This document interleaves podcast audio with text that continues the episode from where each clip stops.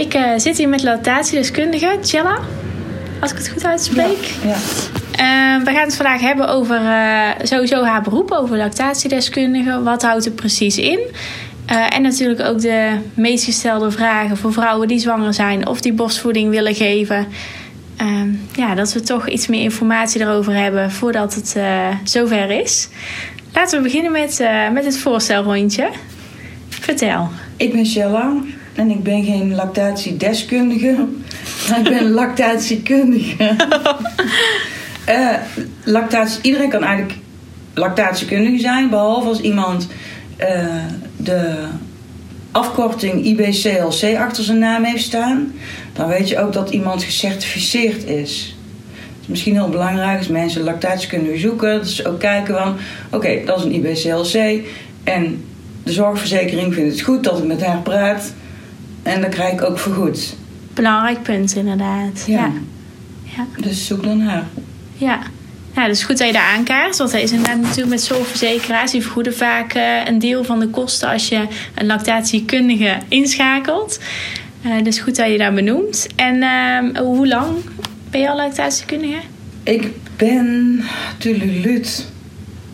Ik denk um, tien jaar. We moeten elk zoveel jaar recertificeren en opnieuw punten halen om lactatiekundige te mogen zijn. Dus het zit eraan te komen, dus ik denk tien jaar. Ik weet niet oh, precies. Tien jaar. Ja. Oké. Okay. En de reden waarom dat ik dat deed, die opleiding, is eigenlijk omdat toen ik zelf kinderen kreeg, ja, ik kreeg weinig informatie over borstvoeding. En dan kom je bij een vereniging terecht, borstvoeding natuurlijk. En dan leren ze er heel veel over. En dan van daaruit bouw je natuurlijk uit. En uiteindelijk heb ik daar mijn beroep van gemaakt. En wat je dan doet, is eigenlijk gewoon moeders ondersteunen die borstvoedingsvragen hebben. En dat kan heel simpel zijn.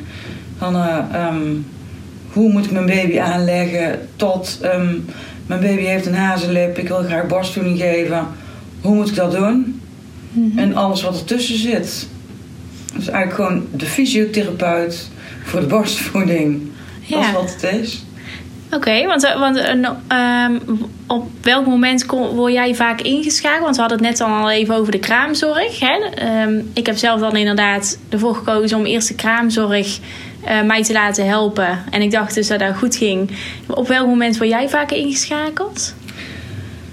Meestal word je in het kraambed geroepen door een kraamverzorgster die er niet aan uitkomt. Of de verloskundige die zegt dan nou, dit gaat me zo niet horen.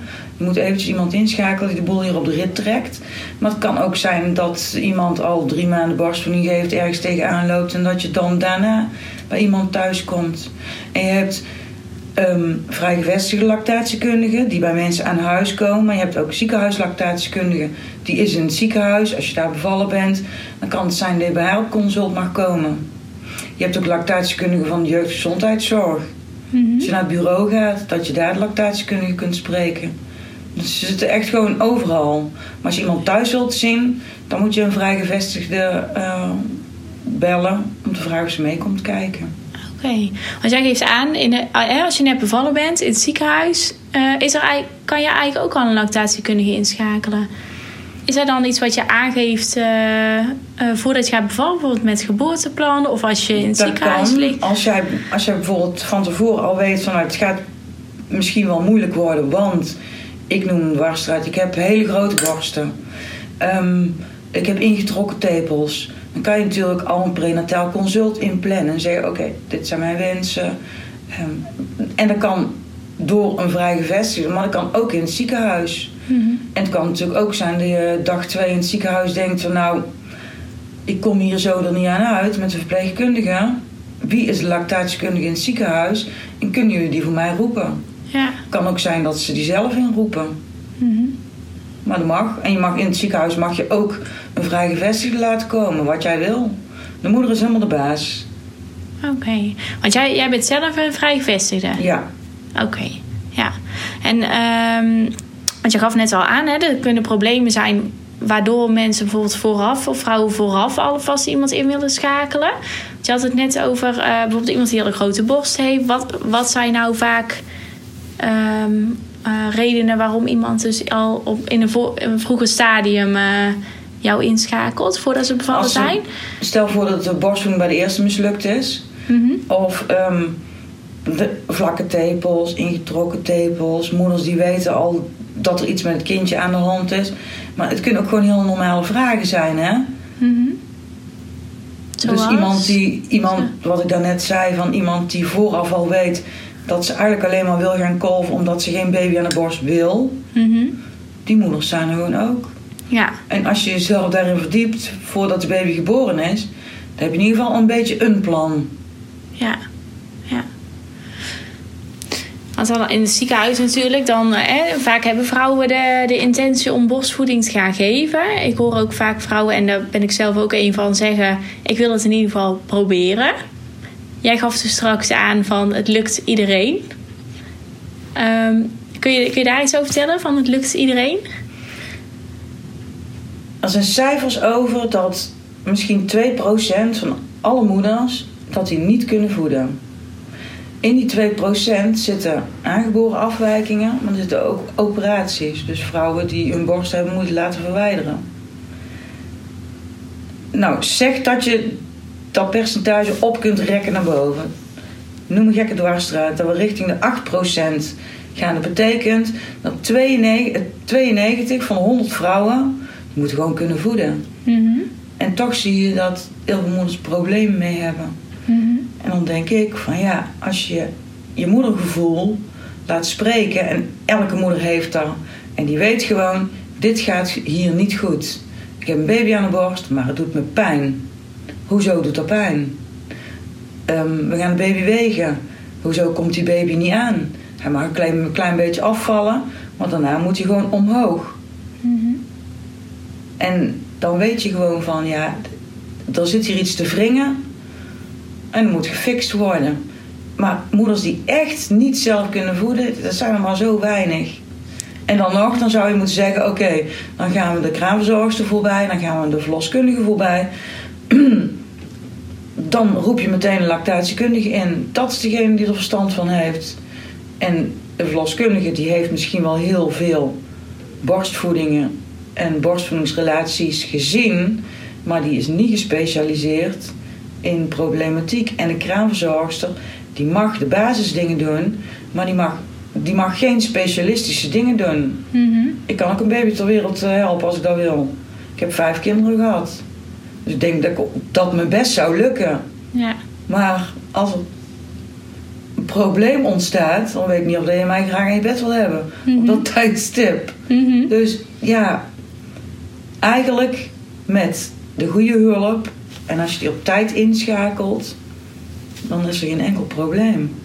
Ja, want we hebben het net even kort gehad ook over eh, hoe het bij mij is gaan. Hè, dat de, de kraamzorg uiteindelijk heeft aangegeven.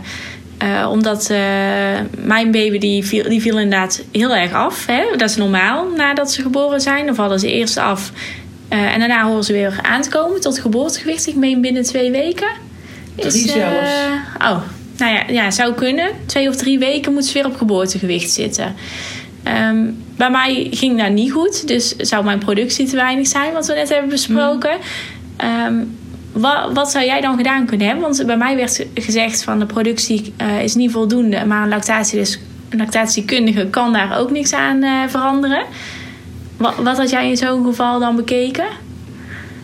Ja, er zijn verschillende redenen waarom dat die productie niet op gang kan komen.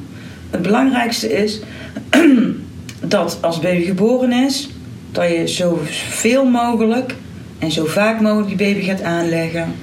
Als die baby aan de borst is, dan activeert hij bepaalde receptoren in de borst. Dus die eerste 48 uur zijn hartstikke belangrijk. Ook al maak je maar hele kleine minimale hoeveelheden melk aan. Die baby heeft helemaal niet veel nodig, want zijn maag is zo groot als een knikker. Dus 12 keer per 24 uur een klein slokje, dat is goed. en die borsten zijn dan nog zacht. En dan kan die baby, die kan oefenen. Daarom mag hij ook zoveel procent afvallen. Hij krijgt de reserve mee voor ongeveer 7% af te vallen. En dat is niet erg, want het is een reserve. Ondertussen kan hij oefenen, oefenen, oefenen aan de borst. En de boel allemaal manipuleren en stimuleren. Dat die productie op gang komt. En na een dag of drie, vier, vijf. Dan krijg je ineens stuwing. Word je morgens wakker in je kraambed. En dan heb je borsten van Pamela Anderson erop staan. En dan weet je van, oké, nou gaat het beginnen. Gaat jouw baby richting de 10% afvallen, dan moet je hem wel wakker houden. Want een wakkere baby kan alleen maar een borst stimuleren. Dus bij 7% zegt, zegt de kraamverzorgster van, oké, nou wil ik de heer kolven. Want we moeten de baby hè, de, we moeten gaan bijvoeden als we op 10% zitten. Aan een suffe baby heb je niks. En dan moet je kiezen. Of je geeft moedermelk bij, of je geeft kunstvoeding bij. Nou, liever geen kunstvoeding, want dus, dat prikkelt de darmen toch op een bepaalde manier. Maar goed, als er niks anders voorhanden is, prima. Die baby heeft gewoon eten nodig. En dan hoop je dus dat die productie heel langzaam omhoog gaat. Die borst is knalhard. En dan is het wel heel fijn als die baby al weet hoe dat hij aan de borst moet drinken. Want tegen de tijd dat die borst zo gestuurd is, is het net een hele grote knalharde ballon waar hij weinig grip meer op kan krijgen. Moet je je voorstellen, als je gewoon zonder handen een platte pannenkoek van een bord moet eten, dat, schiet, dat is best heel erg moeilijk. Ja. Dan heb je natuurlijk al trucjes. Maar goed, ehm, dan moet die baby omhoog, omhoog gaan in gewicht. Doet hij dan niet, dan moet je dus jezelf gaan af gaan vragen: waarom is er niet voldoende melk? Krijgt die baby eh, überhaupt wel voldoende melk? Als er voldoende melk is, hoezo krijgt hij dan niet voldoende melk binnen? En die melkproductie is ook zo'n dingetje. Hoe leger de borst, hoe vetter de melk. Dus stel me voor dat je gezegend bent met een vreselijk goede productie. En die baby zit na vijf minuten hartstikke ramvol tot aan zijn neus. Kan geen druppel meer bij. Maar jij voelt je borsten nog vol zitten. Dan, dan heeft die baby nooit niet die vette melk gedronken. Heeft hij gewoon, nou ja, uh, vergelijkend met uh, Chinees eten of McDonald's. Die heeft na een uur honger. Ja, ja, ja. En dan begin je weer opnieuw met die volle borst. Komt hij weer niet aan het einde van de borst. En dan ga je zo zo'n riedel in waar je niet meer uit kan komen. Mm-hmm. Dus er zijn verschillende dingen. Is die productie überhaupt wel op gang? Als de productie op gang is, hoezo drinkt de baby de borst niet leeg? Um, heeft die moeder te veel melk? Heeft ze te weinig melk? Maar het kan ook zo zijn dat de mondanatomie van de baby het niet toelaat. Dat hij voldoende melk uit jouw borst haalt. Mm-hmm. Dat zijn natuurlijk allemaal wel belangrijke dingen om te weten. Ja. Het kan best wel zijn dat jij uh, je baby uh, uh, vreselijk goed aanlegt. Maar als die, als die baby bijvoorbeeld een hele krappe tongriem heeft, dan kan jij aanleggen wat je wil. Maar dan gebeurt er niks. Dan drinkt die baby niet effectief. Mm-hmm. En waar zou je daar aan kunnen merken? Bijvoorbeeld dat je zere tepels hebt. Ja. Als je tepels geplet uitkomen of als een lippenstift, dan kan je donder op zeggen of de baby wordt niet goed aangelegd door de moeder, of de baby kan niet goed aanhappen. Ja. En dan moet je wel actie op ondernemen, want er zijn geen dingen die vanzelf overgaan. Mm-hmm. Want wat zou je dan in dat laatste geval bijvoorbeeld uh, kunnen doen? Want je benoemt twee dingen. Hè? Dus of hij wordt verkeerd aangelegd. Um, hoe, weet je dat, je, dat, je, dat, uh, dat verkeerd wordt aangelegd? Dat het daaraan zou liggen? Hoe weet je of een baby verkeerd wordt aangelegd? Nou, ten eerste doet het pijn. Want dan gaat die baby aan de borst hangen of je krijgt tepelkloven. Die tepel die moet zo ver in de mond bij de baby dat hij voorbij het zachte verhemelte, voorbij het harde verhemelte komt. Dus als die tepel bij het zachte verhemelte zit en, en die, die baby gaat die tepel en die tepelhof masseren met zijn tong, dan drukt hij die elke keer omhoog in het zachte verhemelte. Mm-hmm. Daar kan hij niks afklemmen. Dus als die baby niet ver genoeg heeft aangehapt, dan plet hij elke keer die tepel tussen het harde verhemelte en die tepel. Mm-hmm. Of en de tong, sorry. Dus dat betekent ook dat die tepel elke keer zo plat gedrukt wordt. Mm-hmm. Elke keer die baby aanzuigt of rolt met zijn tong, dan zit jij ertussen. Ja. En het babymondje is niet zo groot, dus als je maar 2 mm verder zou aanleggen, dat scheelt al een hele hoop. Ja. En dan heb je bijvoorbeeld, uh, krijg je de oplossing aangedragen, weet je wat, dan moet je een tepelhoedje gebruiken. Maar een tepelhoedje is geen pijnbestrijding. Een tepelhoedje is voor een lactatiekundige een hulpmiddel om een baby de tepel te laten voelen. Want je zuigreflex ligt op je verhemelte. Dus als je nou die hele strakke gestuwde borst hebt en die baby kan die tepel niet, aan, niet meer aanzuigen, ja, dan voelt hij hem ook niet op zijn uh, verhemeld. En dan gaat hij alleen maar schudden met zijn hoofd. En die blijft maar zoeken, die blijft maar zoeken. En die weet niet waar dat hij, eh, waar dat hij wezen moet. Als een baby een hele krappe tongriem heeft, kan hij die tepel ook niet ver genoeg omhoog trekken naar het harde verhemelte. Maar je moet wel de plekje raken waar je zuigreflex ligt. Nee, je zei net nog wat. Hoe weet je nou? Ehm, Of een baby goed aan. ja, of dat hij goed wordt aangelegd. En dat is gewoon een trucje. En de beste truc die ik kan vertellen is... Moeders worden geadviseerd om de borst voor te vormen. Vorm de borst voor als een hamburger. Mhm. Wel eens gehoord? Mhm. Nou, dan gaat die baby bij jou op schoot liggen.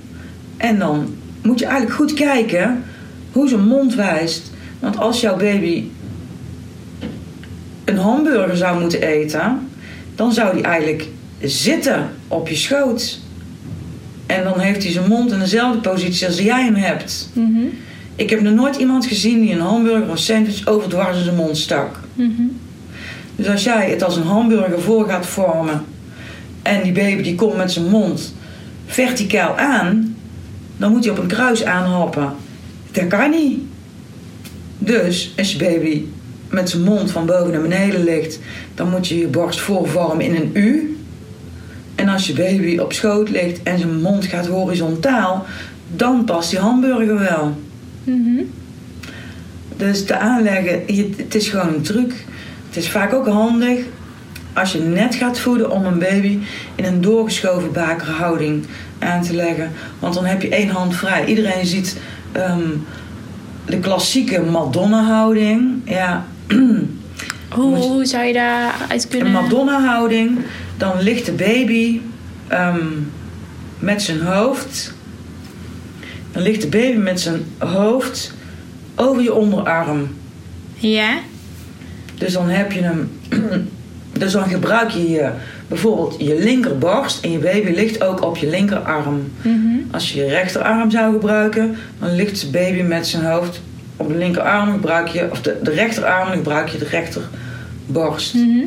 Een doorgeschoven bakerhouding, dan heb je het bolletje van de baby in je handen, zijn voetjes wijzen naar achter onder je armen door. Mhm. En dan gebruik je niet de borst van de arm waar je de baby op houdt, maar de verkeerde. Mhm. Een beetje moeilijk om hem. eh, eigenlijk moeten moeders opzoeken: doorgeschoven bakerhouding of doorgeschoven rugbyhouding. Mhm. Het voordeel daarvan is dat je nog altijd één hand vrij hebt. En daarmee kan je de borst voorvormen, kan je een kussentje pakken om tussen die baby in je buik in te frutten, om alle gaten op te vullen, dat die baby ook goed aangesloten ligt aan de borst. Ja. Kussens, die moeders van die koop, van die voedingskussens, die grote dikke worsten met piepschuimballetjes, die moet je links laten liggen. Die moet je niet gebruiken. Een bankstelkussen is goed genoeg. Mhm. En als je het met een bankstelkussentje kunt, dan kun je het later ook, als je op stap gaat, met je tas of je Ja. jas. Ja. Maar zo'n lange worst ga je sowieso niet meenemen. Dan heb je drie tassen nodig. Ja. Ook allemaal onhandig en niet nodig. Ja. Goeie tip. Want die wordt inderdaad veel gepromoot, dat klopt. Die is lekker om Ja. te slapen. Ja. Maar een piepschuim balletjeskussen, die is heel gevaarlijk voor het aanleggen. Want jij legt eerst de kussen op je schoot. Mhm. Dan leg je je baby erop. Dan stuur je je borst erin. Mhm. En dan gaan die balletjes van de kussen die gaan wijken. Mhm. Die baby zakt naar beneden toe. Maar die baby die zuigt zichzelf aan aan jouw borst, want dat is zijn werk. En die blijft er ook gewoon hangen. Mhm. Dus hoe verder dat die baby in de kussen zakt, hoe meer dat jij met je borst erachteraan moet. Ja. Ja, de houding verandert natuurlijk. Dus heb je daarna geen goede houding meer om borstvoeding te geven, Nee, eigenlijk. dus Ja. niet doen, weg. Ja. ja. Je kunt ze opkloppen en alle balletjes naar het midden. En aan de uiteinden een grote postelastiek, dat je gewoon echt gewoon iets heel stevigs krijgt. Maar in principe moet je erbij bij nadenken. De baby moet voor de borst liggen en moet eigenlijk gewoon een soort van tafeltje dekje zijn. Mhm.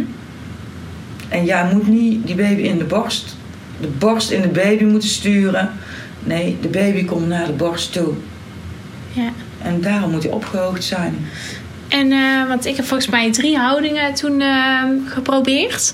Ook een houding dat je zelf ligt. Dat is altijd handig is dat, natuurlijk. heeft, hij, heeft hij ook een benaming dat ze die op kunnen zoeken? Of Gewoon een liggende gewoon, houding. eh, ja. ja.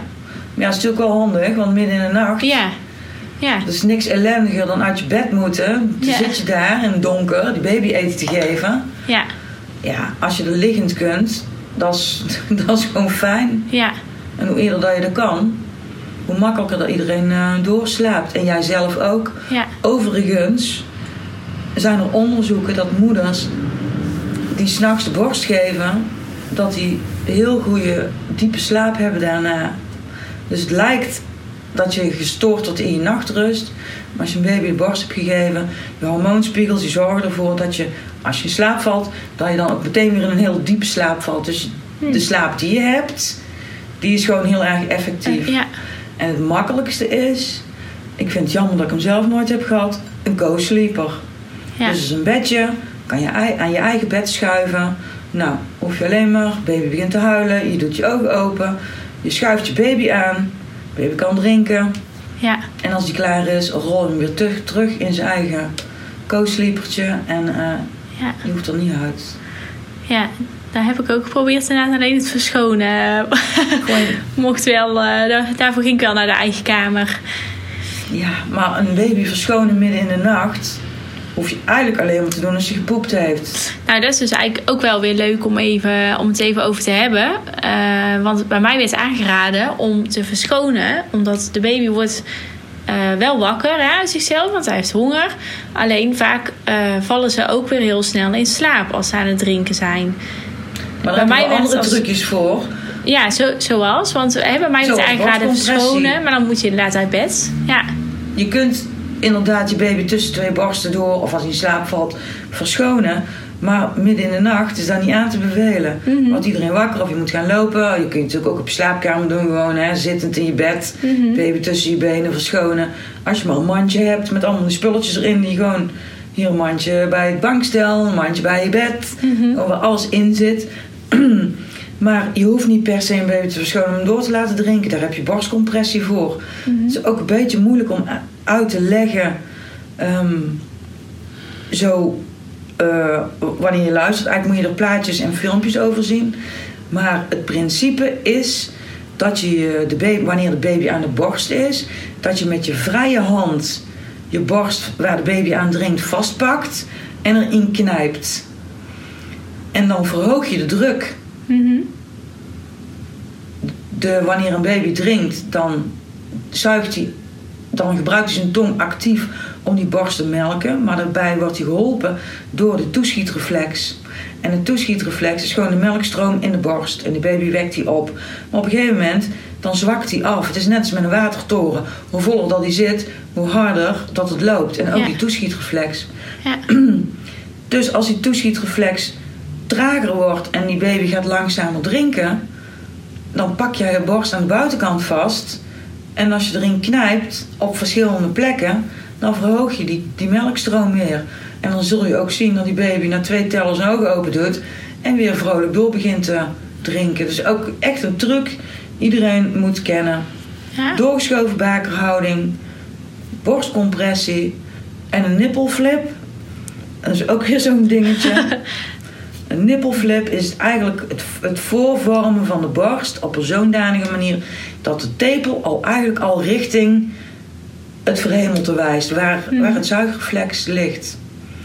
Flippel kun je opzoeken op YouTube bij mijn collega's YouTube kanaal Eurolactatiekundige. Heet ook Flippel. Maar als je eh, bij Google nippelflip doet en dan kom je op Pinterest, mijn Pinterest account, daar staan ook verschillende filmpjes. Ja, eigenlijk zijn er drie vaardigheden, vaardigheden die je moet kunnen. Doorgeschoven bakerhouding, nippelflip, borstcompressie. Nou, en dan kom je al een heel eind. En vooral op die tijden dat je baby in slaap begint te sukkelen. Want dat wil je gewoon niet hebben. ja. Maar goed, s'nachts verschonen, zo min mogelijk. Behalve als baby gepoept heeft. En ik zou dus aanraden, als jullie laatste, de avondvoeding, als je dan naar bed gaat, zorg dat die baby gewoon een lekkere, dikke luier aan heeft. ja. Dat je er s'nachts allemaal niet hoeft te doen. Ja. Want zo'n babytje heeft er geen last van als het bijvoorbeeld... eh, want bij mij vaak heeft ze eigenlijk elke keer wel geplast. Hè, bij elke luier.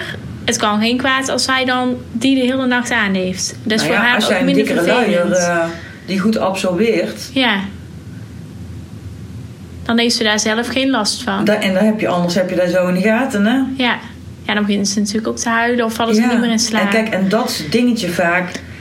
wat ik dan als moeder van een, een oudere generatie zie... er wordt heel weinig meer op gevoel gedaan. Mhm. Alles moet voor het boekje. Alles is maakbaar. Hoezo zou je die babyluier niet gewoon wel langer aan kunnen laten? Als die Mhm. baby daar geen last van heeft. Mhm. En die heeft daar geen rode billen van. Ja. Hoezo niet? Ja. Ik zou het mezelf makkelijk maken. Ja. Kijk, je wint het sowieso niet van een baby. Een baby heeft behoeftes, die begint te huilen. Dus je kunt die baby wel wegleggen. Maar uiteindelijk laat hij zichzelf toch horen. Ja. En moet je aan de bak. Ja. Maar zolang die baby gelukkig is. En die komt goed aan. Ja. Ja, dan voel je jezelf natuurlijk het best als moeder. Ja, het is Ja. wel grappig dat je dat zegt inderdaad. Want ik zou, ik zou denken...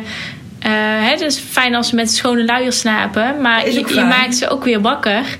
Wat voor hun natuurlijk ook weer vervelend is. En ze moeten uiteindelijk weer in slaap vallen. Ja.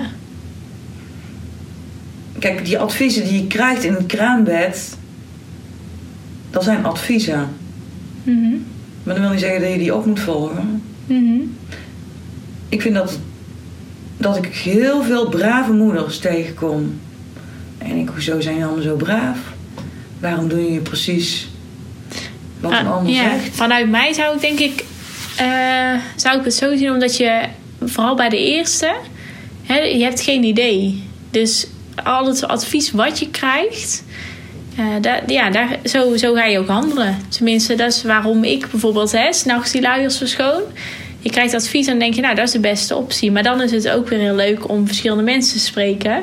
Hè, dat je ook kunt kijken van, oh ja, maar past dat dan wel bij mij? Nou, dat is het ding. Je moet het met je partner bespreken. Past dat bij ons? Nee, hupte, weg ermee. Ja. Ja. Je hebt zoveel mensen, zoveel wensen. Die kinderen zijn allemaal anders. Maakt allemaal niet uit. En uit- uiteindelijk... Hij zegt daar straks tegen mij... Ik denk, ja, ik ga er blanco in. En dan kijk ik wel. Eigenlijk is dat gewoon een hele goede instelling. Mhm. Ik kijk wel. En ik roep wel als ik ergens tegenaan loop. Mhm. Ja, alleen de valkuil is dan natuurlijk ook weer. Dan loop je ergens tegenaan. Hè? Wat bij mij was dat de melkproductie niet voldoende bleek te zijn. Dan heb ik één iemand om me heen, zoals de kraamzorg. En de adviezen neem ik dan ook voor lief. Dus als hun aangeven, ja, je hebt niet voldoende productie. Dus je kunt beter overstappen op flesvoeding. Dan is dat ook natuurlijk het enige wat ik, Maar wat ik weet. Dus Oké, hoezo had je niet genoeg productie? Dat wil ik dan wel eens horen. Wat gebeurde? Baby viel af, 7%. Ja, viel En af toen? 7 procent. Nou, zijn we gestart met, eh, met kolven. Hè, dat was inderdaad het eerste advies wat jij net ook aangaf.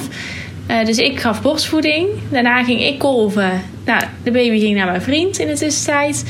Eh, en daarna was het ook nog, als we merkten dat ze nog niet meteen een beetje slaperig werd, mocht er ook nog flesvoeding achteraan. Moesten we hoeveel aanvullen. Als je ging kolven, hoeveel kon je dan verzamelen? Ehm, dat was uiteindelijk, de max was 40 cc. Maar moet je voorstellen, de baby heeft al gedronken aan de borst. Ja, Daarna kun je nog 40 cc kolven. ja, ja. Maar dat was, dat was aan het begin. Toen we ook de, de flesvoeding erbij mochten geven als ze nog honger had. Toen eh, moesten wij stoppen met de flesvoeding van de verloskundige. Die zei, nou, hè, het, eh, de borstvoeding gaat goed. Je kunt inderdaad al gekolfde nog bijgeven. De flesvoeding mag eraf. Hebben we gedaan. En toen bleek uiteindelijk dat bij ehm, de één na laatste dag dat de kraamzorger was... hebben we weer opnieuw gewogen, was ze weer afgevallen. Terwijl ze met die flesvoeding kwam ze natuurlijk aan. Want ze kreeg hoe dan ook voldoende binnen. Eh, die flesvoeding was eraf. En ze verloor weer eh, gewicht. Maar misschien was En toen heb ik- net niet. Ja, toen heb ik alleen gekolfd. En toen bleek dus eh, dat, dat eh, met drinken erbij... Dus ze had nog niet gedronken aan de borst. En ik had wel gekolfd. Dus eigenlijk alles wat erin zat, werd afgekolfd. Dat bleek uiteindelijk ook 40 cc te zijn. Dus dan gaat er of iets mis, zou je denken... bij het drinken van de baby. Ja. Hè, want dat zou betekenen dat, dat er bij het drinken al niks uitkomt. Maar je hebt nog een ander probleem waar je aankaart. Kolven, die hebben verschillende maten borstschilden. Mhm. En een kolf is een vacuümapparaat. Mhm. Die lift mee op die toeschietreflex. Mhm. Een borstschild moet passen zoals een schoen past. Als het een te groot of te klein schild is, haal jij niet effectief die melk uit de borst. Mhm. Dus ja, die 40 cc, En dan bij, een bij, bij een schild, dan heb je het over, want ik zie hier nou de apparaten staan, de Ja. borstkolven. Dan heb je het over dit gedeelte. dan heb ik het over. Over wat je aan je borst zet. Wat het, het, de trechter die je op de borst zet. Mhm. En dan het uiteindje waar de tepel in gaat. Ja. Dat heet de tunnel. Mhm. En die moet eigenlijk precies passen. Mhm. Nou, standaard wordt die geleverd met 24 mm dit. Nou, de dames die dan die podcast luisteren, die moeten eigenlijk voor de grap maar eens een centimeter pakken. Mhm. En dan moet je je tepel doorsneden meten. Ja. En dan mag je dan 2 à 3 mm wel optellen. Maar dan zul je zien dat de meeste moeders, die komen niet verder dan 21 mm. Dus dat betekent ook, dat het standaard schild wat je in het ziekenhuis krijgt... of wat je gewoon bij een standaard kolf krijgt, dat is te groot. Ja. En dan ga jij kolven en denk, kom niet genoeg uit. Huppatee, nog een tandje erbij. Ja. Nog wat meer vacuüm. Dan gaat de borst op slot, want dan trek je juist het vocht in het weefsel. En dan krijg je hetzelfde wat je in je voeten kunt hebben. Eudeem aan je voeten. Je kunt ook eudeem in je borsten krijgen. En dan gaan die melkkanalen, die gaan dichtzitten.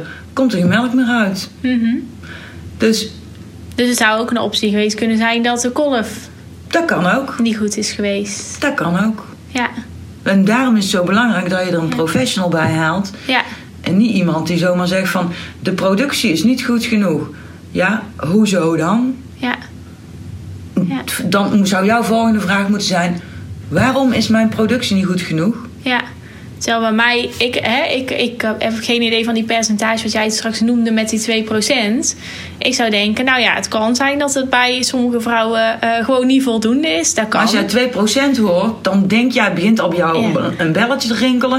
En dan denk je van oké, dus eigenlijk iedereen kan het. Hoezo hoor ik bij die 2%? Ja, Dat moet wel heel gek zijn. ja, Ook niet iedereen wint de lotto, hè? ja.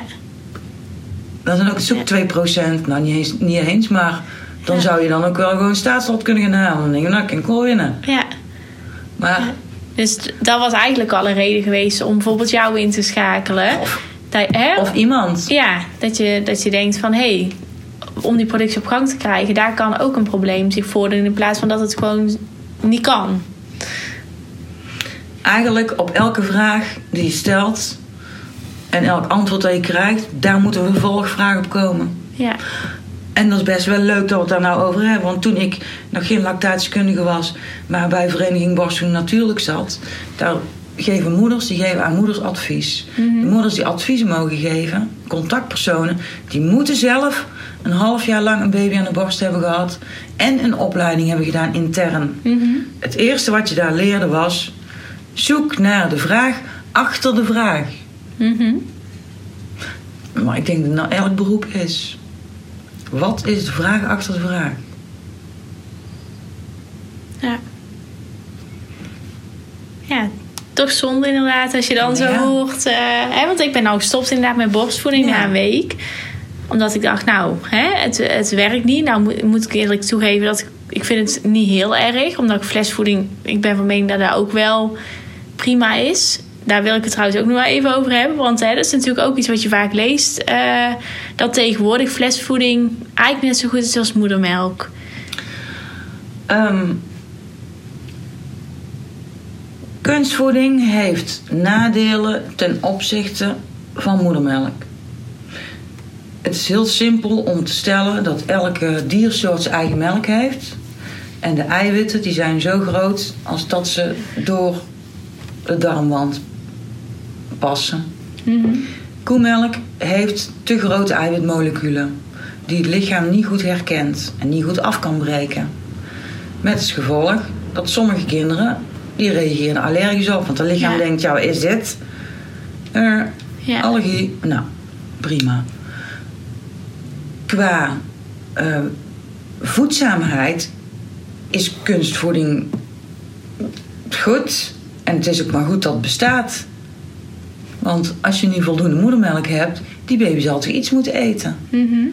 Maar, ik zeg net niet voor niks, qua voedzaamheid, ehm, de denkfout die door de meeste mensen gemaakt wordt, is dat moedermelk voedsel is en kunstvoeding ook. Maar moedermelk is in de eerste instantie een vloeibaar immuunsysteem en in de tweede instantie voeding. Mhm. En dat is kunstvoeding niet. Ja. Want dat is koemelk, geitenmelk, dat wordt bewerkt, dat is eigenlijk gewoon doodgeslagen. Ja, Ja. Want in moedermelk zitten dan antistoffen. niet alleen antistoffen, dat, dat is wat het levend maakt, Mhm. antistoffen. Eh, dus jij maakt antistoffen aan, die geef je door aan je baby. Maar stel voor dat je aan het voeden bent en eh, jouw baby wordt ziek, dan besmet hij jou en dan maak jij weer antistoffen aan die ook weer naar de baby gaan. Dus niet alleen oude antistoffen gaan naar de baby, maar ook nieuwe die je ter plekke aanmaakt. Mhm. Maar er zit ook andere ehm, functies in. En bijvoorbeeld eh, koolhydraten eh, en, en, en andere vetten. Ehm, wat doen die? Stel voor, er komt een virus in het lichaam van de baby. En een virus of een bacterie, maakt eigenlijk niet uit. Die wil via de slijmvliezen, dus het maag-darmkanaal, wil die de baby in. Nou, wat gebeurt er dan? Komt die moedermelk eraan en dan is zo'n één kleine koolhydraat. En die heeft een slotje op zijn vormpje.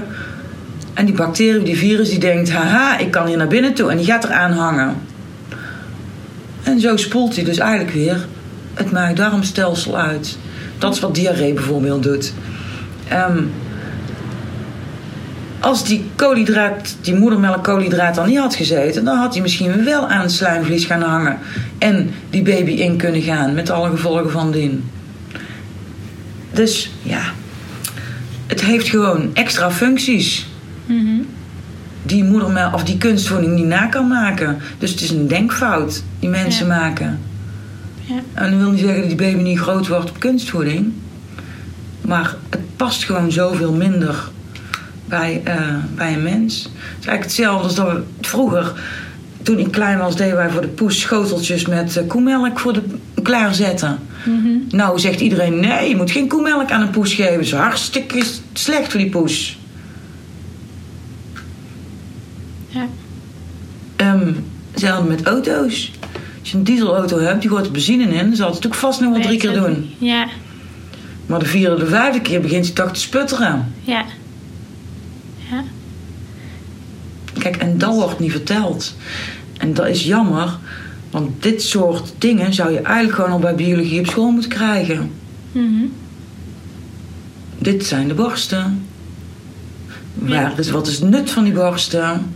Daar komt melk uit. Waarom is die melk nou zo speciaal? Hierom. Kijk, en die jongelui... Hoe eerder dat ze dat weten...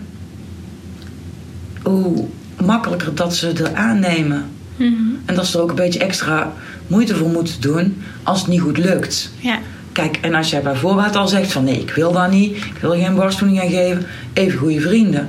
Maar beginnen en dan moeten stoppen omdat je een of ander lulverhaal hebt gehoord. Ik zou er als persoon goed ziek van zijn. En het is mij ook overkomen. Mhm. Want Vond bij jou, leuk. bij jou is ook aangegeven Ja, ja. Dat, dat het niet zou lukken. Of, Ik ben bij mijn tweede kindje, ging ik naar het consultatiebureau. En mijn zoon was niet genoeg aangekomen. Mhm. Dus die zei, eh, nou, het weekend ga je maar even proberen. Maandag moet je terugkomen en dan kijken we wel. Dus wat heb ik in het weekend gedaan? Flesborst, flesborst, flesborst. En toen zei mijn man, nou ben ik klaar mee. Mhm. Of je gaat borstvoeding geven, of je gaat flesvoeding geven. Maar dit, hier wordt iedereen nerveus van. Mhm. Dus wat denk je wat ik deed? Ik denk, ik stop er een fles in, want ik trek dit niet. Ja. Ja. Als die mevrouw nou gewoon door had gevraagd en had gezegd: om de hoeveel uur krijgt jouw baby eten? Dan had ik gezegd: om de vier uur. Mhm.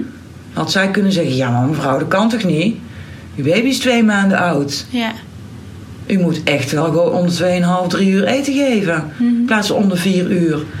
Maar ik stam er uit de tijd dat baby's bij mijn oudste, toen ik ook zo braaf was, om de vier uur eten kregen. Ja. Ik hoor het ze nog zeggen. 8 uur, 12 uur, 4 uur. Ja. Nou, mijn oudste, die is 2 meter groot, 2 meter breed, die heeft echt veel gehuild. Daar is de borstvoeding ook bij mislukt. Ja. En toen zei de onderbuurvrouw: Ik hoor jouw baby zo vaak huilen. Zou je hem niet een flesje geven? Ja, natuurlijk.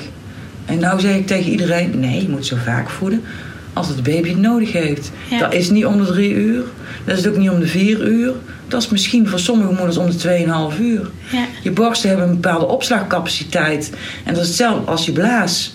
Er kan zoveel in. En als je vol zit, dan stopt hij met produceren. Ja. Dus sommige moeders die zijn wel geluksvogels als ze uiteindelijk om de vier uur kunnen voeden. Maar er zijn ook moeders die moeten gewoon om 2,5 uur voeden. Want dan zitten hun borsten vol, er wordt niet meer aangemaakt. En dat is wat de baby krijgt. En die baby maakt niet uit per 24 uur hoe, hoe, de- hoeveel, nee, hoe vaak dat het krijgt. Maar of die maar een totaal hoeveelheid per 24 uur krijgt. Ja, want dan denk ik even aan met flesvoeding ga je op een gegeven moment hè, omhoog ook in hoeveelheid. Hoe zit het dan met borstvoeding? Want dan in eerste instantie dan zou je denken, nou hè, het kan maar een bepaalde hoeveelheid aan je borsten. Eh, maar dat houdt ook in dat je dan dat jouw baby maar een bepaalde hoeveelheid binnen kan Ja. krijgen. Dus Ja. als het meer nodig heeft, zul je vaker aan moeten gaan leggen. Ja. En dan Ja. wordt er wel gezegd van ja, maar je moet veel aanleggen. Gewoon blijven aanleggen, dan gaat de productie wel vanzelf omhoog. Dat is wel zo, maar je zit nog steeds met je opslagcapaciteit te maken van die borst. Ja, En wat wij aan de buitenkant zien van borsten, heeft helemaal niks met opslagcapaciteit te maken. Ja. Grote borsten, het enige wat je ziet is de hoeveelheid vet die om het klierweefsel zit. De meest platte vrouw die kan meer klierweefsel hebben dan iemand die flink rondborstig is. Maar dan nog zegt het niks over de opslagcapaciteit. ja, En wat jij zegt over kunstvoeding, ehm, dat je dan met kunstvoeding omhoog zou moeten gaan. Ik denk, als lactatiekundige, en ik denk dat ik het ook als moeder zou doen nu, met de kennis die ik nu heb, dat ik mijn baby, als ik hem kunstvoeding gaf, dat ik die ook op verzoek zou voeden. Mhm. Want je ziet vaak dat moeders die kunstvoeding geven hun baby overvoeden. Mhm. En dat is ook wel een probleem van deze tijd. Je rekt die maag op.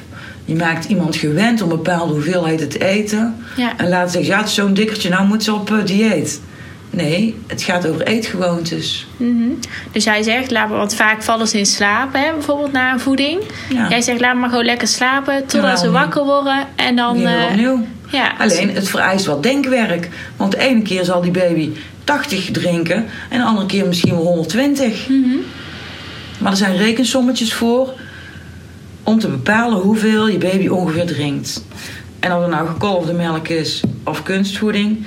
In de eerste maand reken je 150 milliliter per kilogram lichaamsgewicht. En dat deel je dan door het aantal voedingen per 24 uur. Dus mijn baby weegt, weegt 4 kilo maal 150. Dat is eh, 600 cc. Zou die drinken in 24 uur? Nou, Zoals hij dan in de ochtend eh Als hij 80 tien keer pakt. Of, drinkt. ja, maakt op zich niet uit. Als Nee. hij, dan zal hij gewoon de andere voedingen iets meer nemen. Ja. En je ziet ook met borstvoedingen dat de baby eh, s s'morgens heel veel drinkt en vaak Ja. in de nacht. Dat baby's s'avonds tussen vijf en tien dus alleen maar willen clusteren. Dus, oh, en dan heb je baby eten gegeven en denk oh, moet nou weer aan de borst. Of heeft hij nou echt alleen maar mama honger? Dus eh, aan de borst, van de borst, aan de borst, van de borst, dat je er horendol van wordt.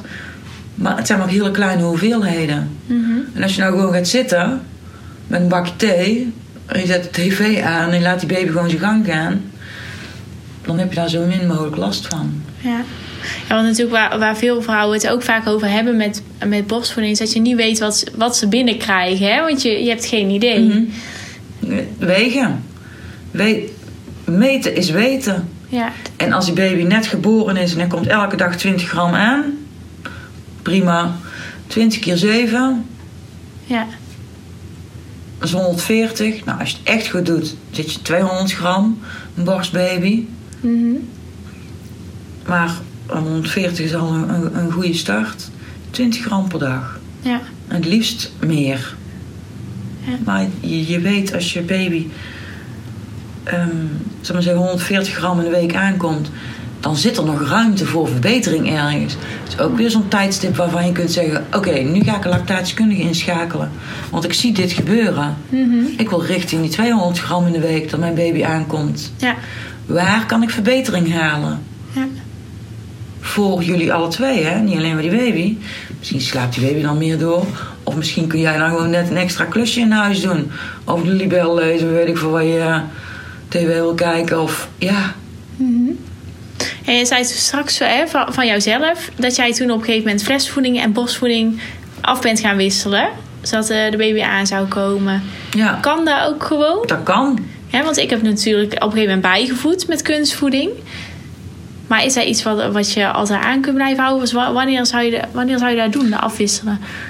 Eigenlijk is het de bedoeling dat je die kunstvoeding alleen maar gebruikt om die baby weer op de rit te krijgen. Of om die borstvoeding weer op de rit te krijgen. En dan ga je die kunstvoeding afbouwen.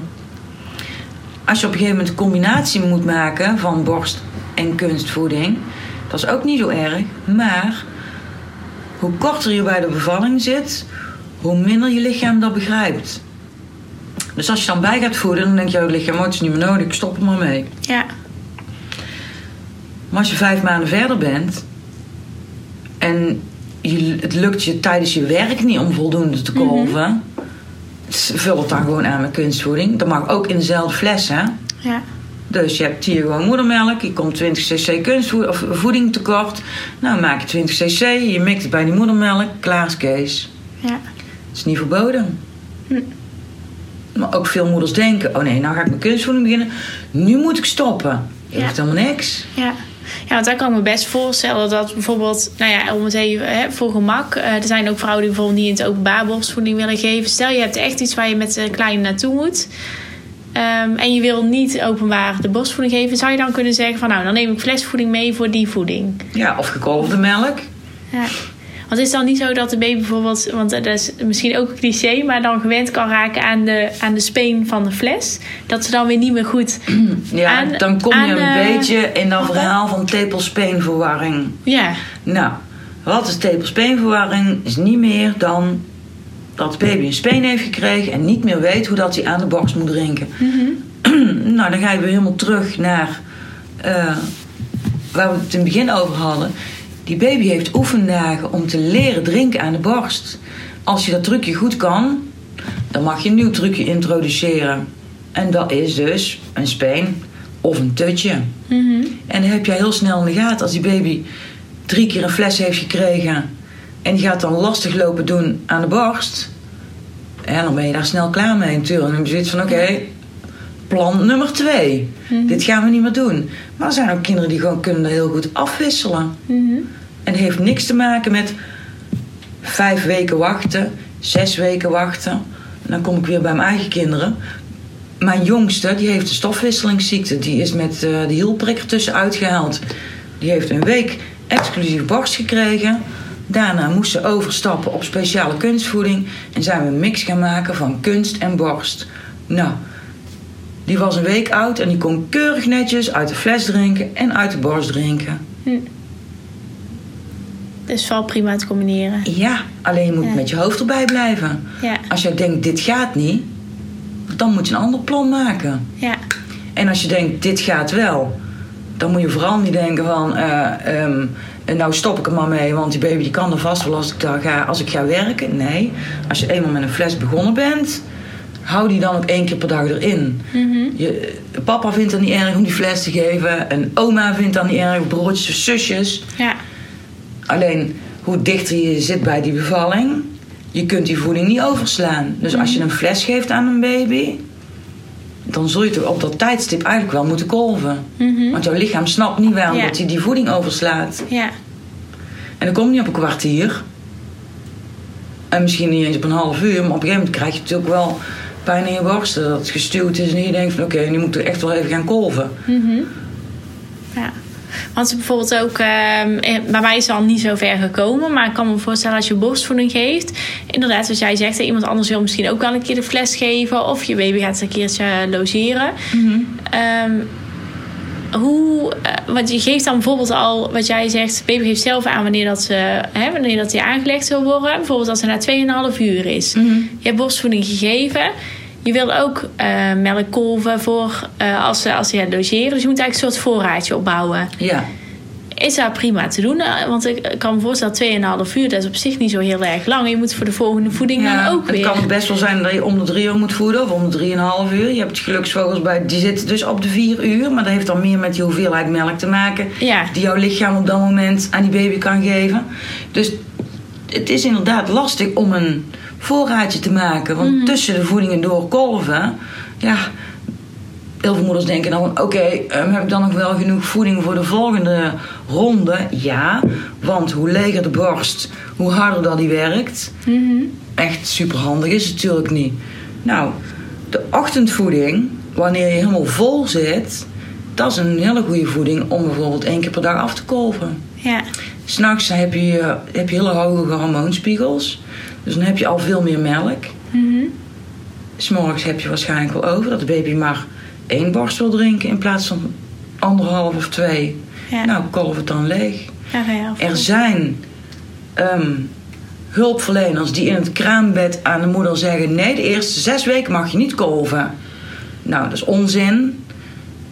Je moet niet elke ronde kolven. Mhm. Want dan maak je natuurlijk zoveel melk aan en je, je lichaam denkt: ik heb, oh, ik heb twee baby's. Mhm. Maar één keer per dag alles leegkolven voor je voorraadje. Gewoon lekker doen. En gebruik maken van die hoge hormoonspiegels. Want die dalen alleen maar. Hoe verder je van je bevalling af komt te staan, hoe lager dat die hormoonspiegels zijn. Mhm. En dan moet die baby echt zelf die melkproductie eh, aansturen. Ja. In het begin doet je lichaam een dotje en die baby hoeft alleen maar zijn mond open te doen en valt er toch wel in. Ja. ja. Dus advies is om dan inderdaad na de nacht, dus de eerste voeding na de nacht. Nou ja, dat hoeft niet per se de, Maar, dat is, maar dat is, dat dan zou Ja, je als je meeste. zegt- Als je, je baby bijvoorbeeld om 7 uur gegeten heeft en die gaat weer lekker zijn bed en je hebt ontbeten en je gaat dan op je gemak eens een keer alles leegkolven. Ja, Nou, mooi.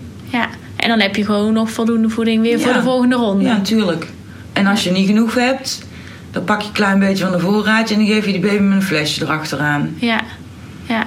En als je bijvoorbeeld, want we, we weten al nu dat op zich eh, kunstvoeding en borstvoeding te combineren is. Dus je zou Mhm. kunnen zeggen, mocht het niet lukken op de een of andere manier, nou denk ik dat er wel een manier moet zijn inderdaad om eh, voorraad op te bouwen. Maar stel dat je daar echt heel lastig vindt, zou je dus kunnen zeggen, nou dan, hè, stel dat het klein gaat logeren, dan is flesvoeding voor die avond ook prima. Ik vind het prima, zolang je maar weet ehm, dat het geen allergie gaat triggeren. Ja, ja, Als je nou een indicatie hebt dat jij of je man of je broer of je zus, dat die astmatisch zijn, ehm eczeem hebben en dat soort dingen. Ja, dan moet je wel een beetje op je hoede zijn. ja, Kijk, en wat je dan geeft, dan moet je zelf weten. Want er zijn ondertussen zoveel opties. mhm, Geitenmelk, ehm, Ja. ehm, eh, geknipte eiwitten, eh, weet ik het allemaal wat ze allemaal eh, hebben. Maar hou er gewoon rekening mee. ja. Maar die baby moet eten. Nou, Ja, want hoe zit het bijvoorbeeld met, dat is ook een veelgestelde vraag denk ik. Bijvoorbeeld als je een feestje hebt, hè? Nou, Mhm. je wil eh, alcohol drinken. Hoe zit dat dan met kolven? Want ik heb gehoord- consumptie is ongeveer tussen de 2 en 3 uur uit je bloed. Mhm, Dus als jij je baby hebt gevoed en die drinkt vaak om de drie uur of om de vier uur, dan kan je met gemak een wijntje nemen. Je kunt er alleen geen twee nemen. Ja, Want twee consumpties, dat telt bij elkaar op, is alweer Ja. vier uur. ja, En als je pech hebt, zes uur. Ja. Ligt er maar net aan hoe snel je stofwisseling is. ja, Maar alcohol gaat in je melk, maar het gaat er ook weer uit. Dus als je Mhm. maar lang genoeg wacht, dan is het weg. Dus je hoeft het niet te kolven en weg te gooien. ja, want dat is eh, hè, Nee. iets ook wat, eh, wa- wat ik ook wel eens heb gelezen inderdaad. Dat, dat als je alcohol hebt gedronken, dat je inderdaad de eerste melk moet afkolven en weg moet doen. Nee, En daarna pas de baby kan aanleggen. nee, dat hoeft dus niet. Ja, als je maar rekening houdt met de tijd. Als je rekening houdt met de tijd. Ja, En als je dan denkt van, ja, nou, dan geef ik gewoon zo lang even een flesje. Ja. Want ik moet nog een uur. Ja, Ja.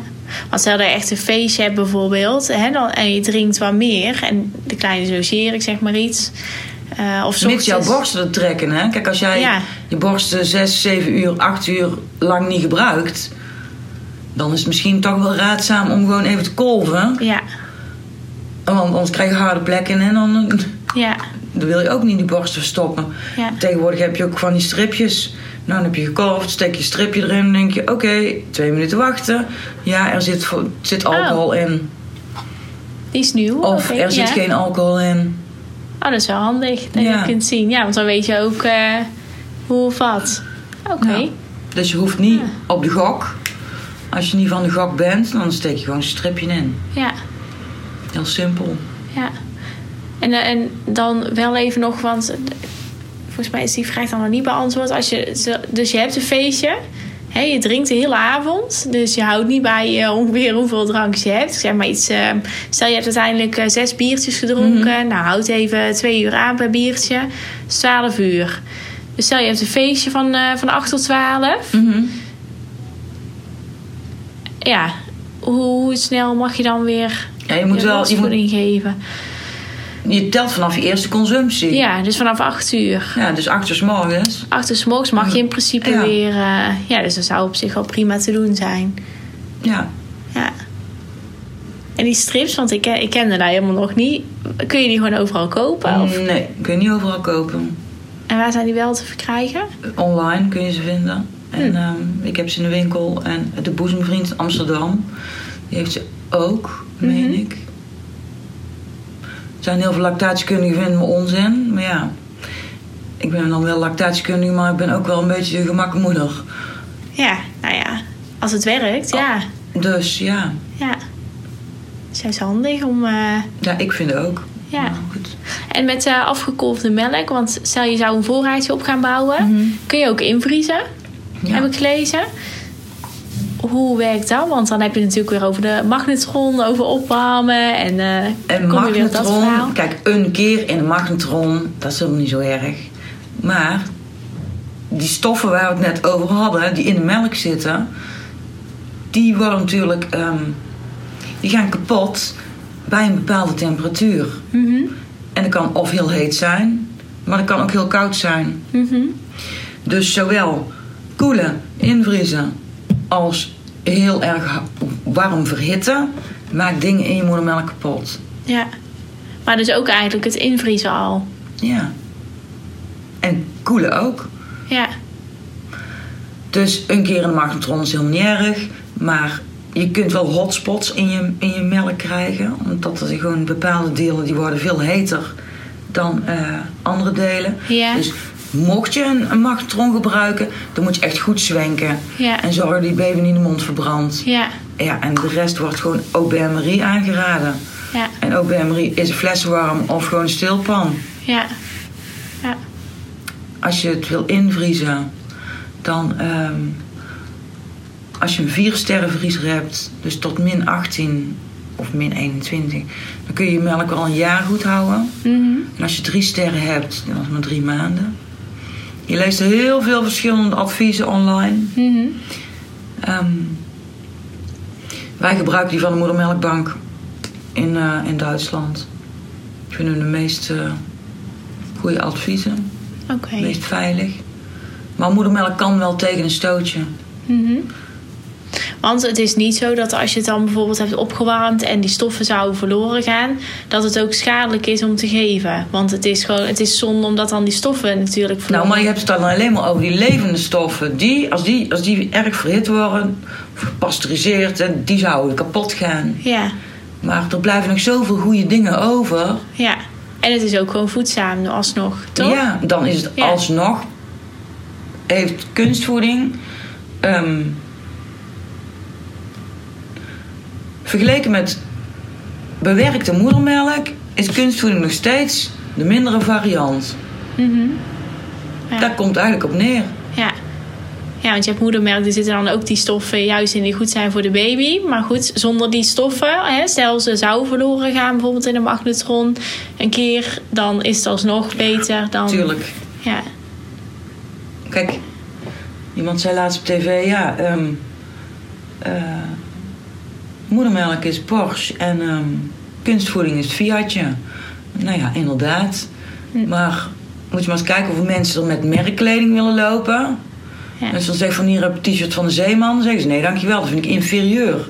Nou, al dat soort vergelijkingen. Maar goed, mensen moeten doen waar ze zichzelf goed bij voelen. Maakt mij niet uit. Mijn kinderen zijn al groot. Mhm. Maar er zitten wel degelijk verschillen in. Ook gekoeld, ehm, bevroren, verwarmd. Ja. Het is alsnog te adviseren. Ja. Ja. Alleen je moet, er wel, je moet er wel een beetje moeite in steken. Dat klopt. Ja. En als het eenmaal loopt, dan is het handig. Ja. Dan hoef je niet heel veel voor te doen. Ja. Alleen maar je trui omhoog. Nou, Ja. hoe makkelijk is dat? En dan nog even, want daar hadden wij het net even over toen ik hier binnenkwam. Ehm, ik, want toen ik kolfde, zat ik dus eh, na een bosvoeding geven, zat ik met het kolfapparaat met twee handen bezet te kolven. Ja, Eh, en vervolgens eh, hè, ben je, heb je het gevoel dat je de hele dag alleen maar aan het voeden bent en aan het kolven. Maar er is een makkelijke manier. het zijn gewoon... Andere moeders hebben het al lang voor jullie uitgezocht. Ja, Kolf BH's. En er zijn er nog veel meer trucjes. Je kunt ook twee haarelastieken in elkaar lussen. En dan doe je de eentje zo om de tunnel. Hier zo. En die andere doe je aan het haakje van je BH. Blijft ook hangen. Ja. Of je hebt gewoon een of andere sport eh, BH. Knip je gaten in. Deze heb je nog niet gezien, want die zijn nieuw. Die steek je gewoon in je BH, deze. Dit zijn gewoon ja, eigenlijk flessen Ah. voor in je BH. Zo. ja, Nou, ja, hier komen die draadjes van je ding, van je kolf. ja. Doe je BH, BH eroverheen. Hop thee. Ja, Hangt niet eens een fles uit je, ja, uit je BH. ja. Ja, dat is handig. want- Ja. Anders ben je er zoveel tijd mee kwijt. eh, aan het begin vooral. Hè? Als je er nog niet handig in bent, Ja. dat is. Ja, Maar daarom heeft het eigenlijk ook de voorkeur... niet om moeders met een elektrisch apparaat te laten kolven in het kraambed. mhm.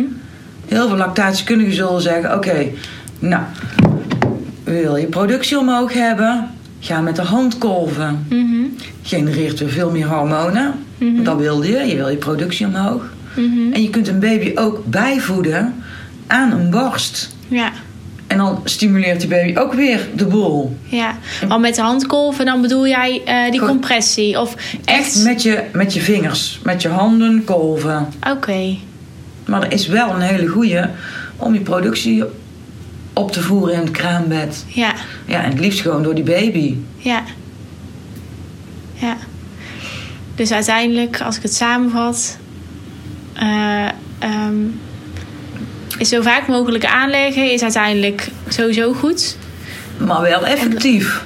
Ja, En als je geen resultaat ziet en je denkt van er is iets met mijn melkproductie, ja, dan moet je iemand roepen ja, die daar zijn gedachten over laat gaan, samen met die moeder. ja, En niet op de laatste dag van het kraambed, want wij hebben ook geen toverstafjes.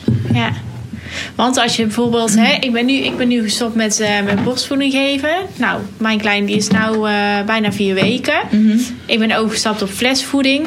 Het is niet zo, eh, niet dat ik nou nog terug zou gaan naar borstvoeding, hè, ondanks eh, alle informatie.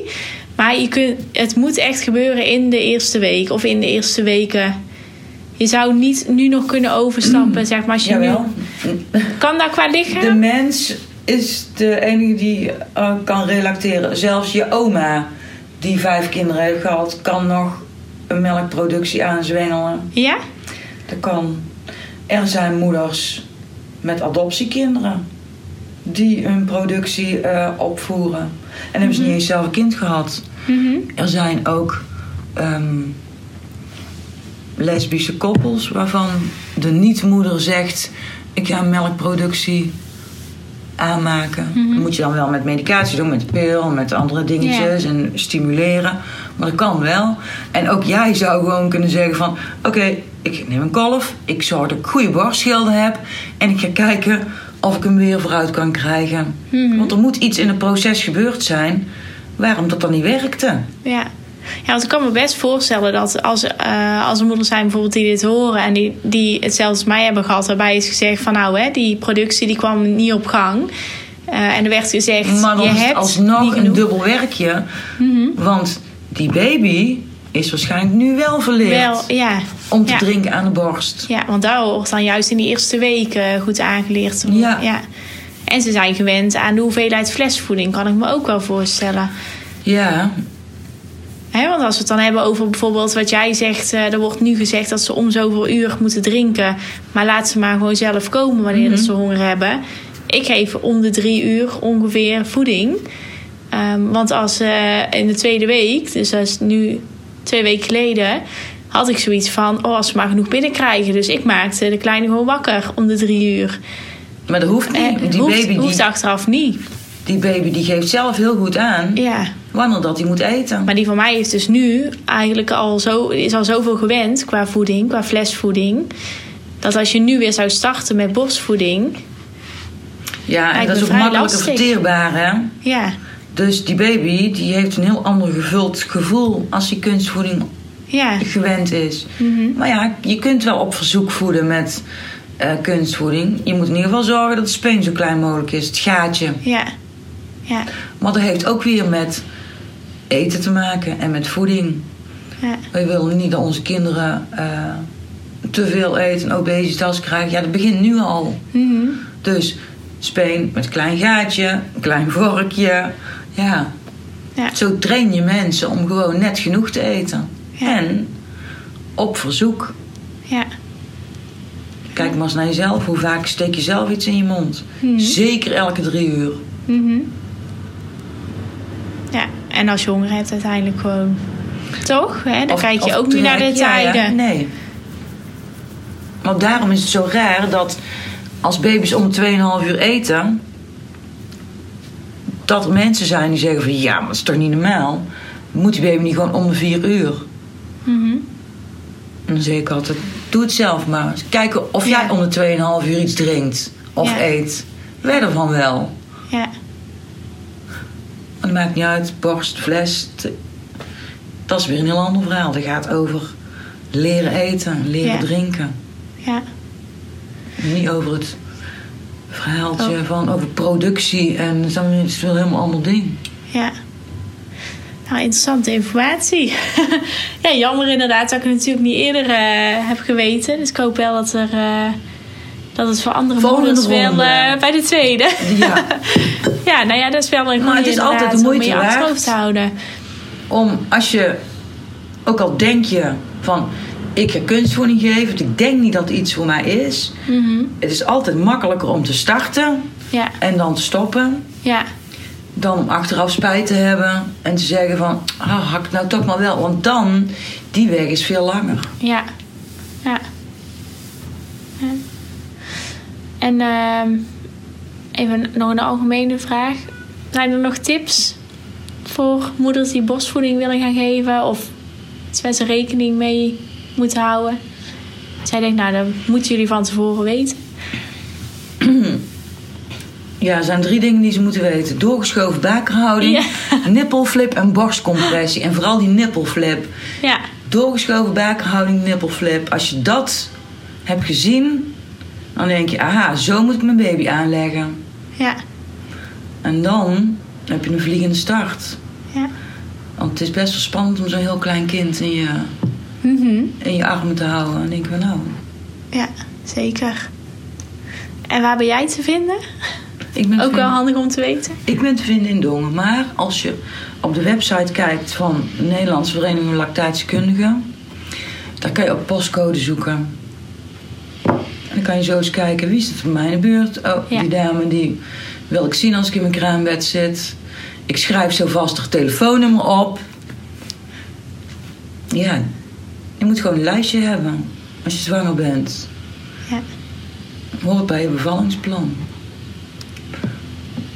En dan kan het nog is wel eens raar lopen. Ja. Komt nooit zo uit als dat je gewild hebt. Heb jij nog iets wat je... Je kan nog wel drie uur hele- praten.